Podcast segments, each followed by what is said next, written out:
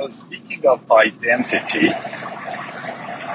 as I previously shared, that we take this journey with Jesus, and from being a hateful person, we take this journey of becoming a loving person, you know, and it, it's a long journey. Just say from pride, we take this journey with Jesus toward humility, and He even would give us the cloak of humility, right? But at the same time, it works like a cloak of wisdom that comes from above.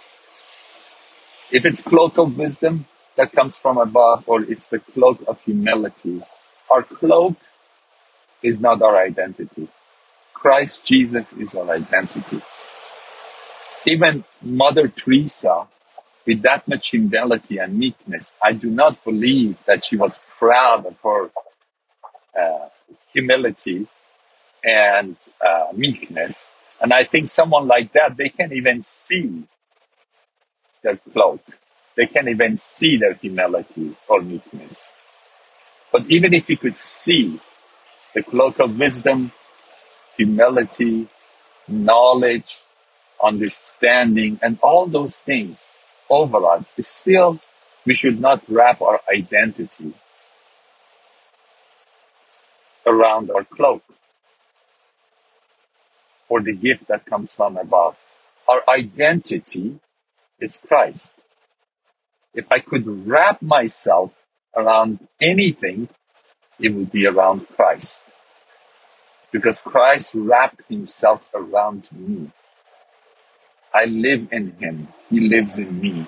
That's why he keeps purifying us. That's why he doesn't add anything. He takes away because everything we ever needed is inside us.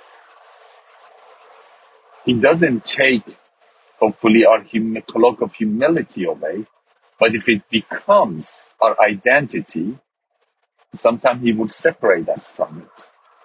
That we would realize that that was not something that we base our identity around it or over it. Christ Jesus. That's all. It's this this place of nakedness. It just we get uncomfortable.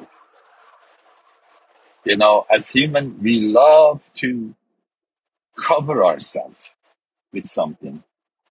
It's that mysterious, mystical place of nakedness, which some mystic they called it the cloud of unknowing. is that this unknowing that comes over us that we cannot really get anything or grab hold of anything to save ourselves nor save our image, then you realize Christ is enough in you and you're enough in Him.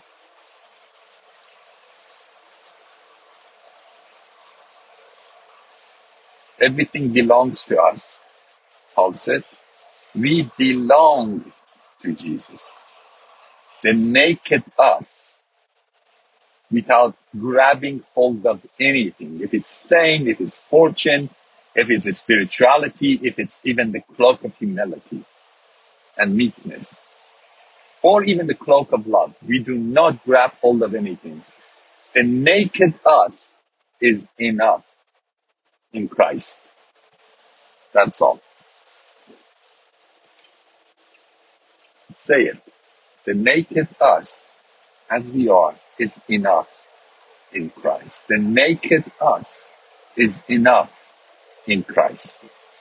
Then don't, I want to say, don't call me bishop. Nobody calls me bishop, but some people in Iran, they call me Pastor Ken. I don't call me Pastor. But it's okay, they can. But anyway, that's another story. The naked us is enough in Christ.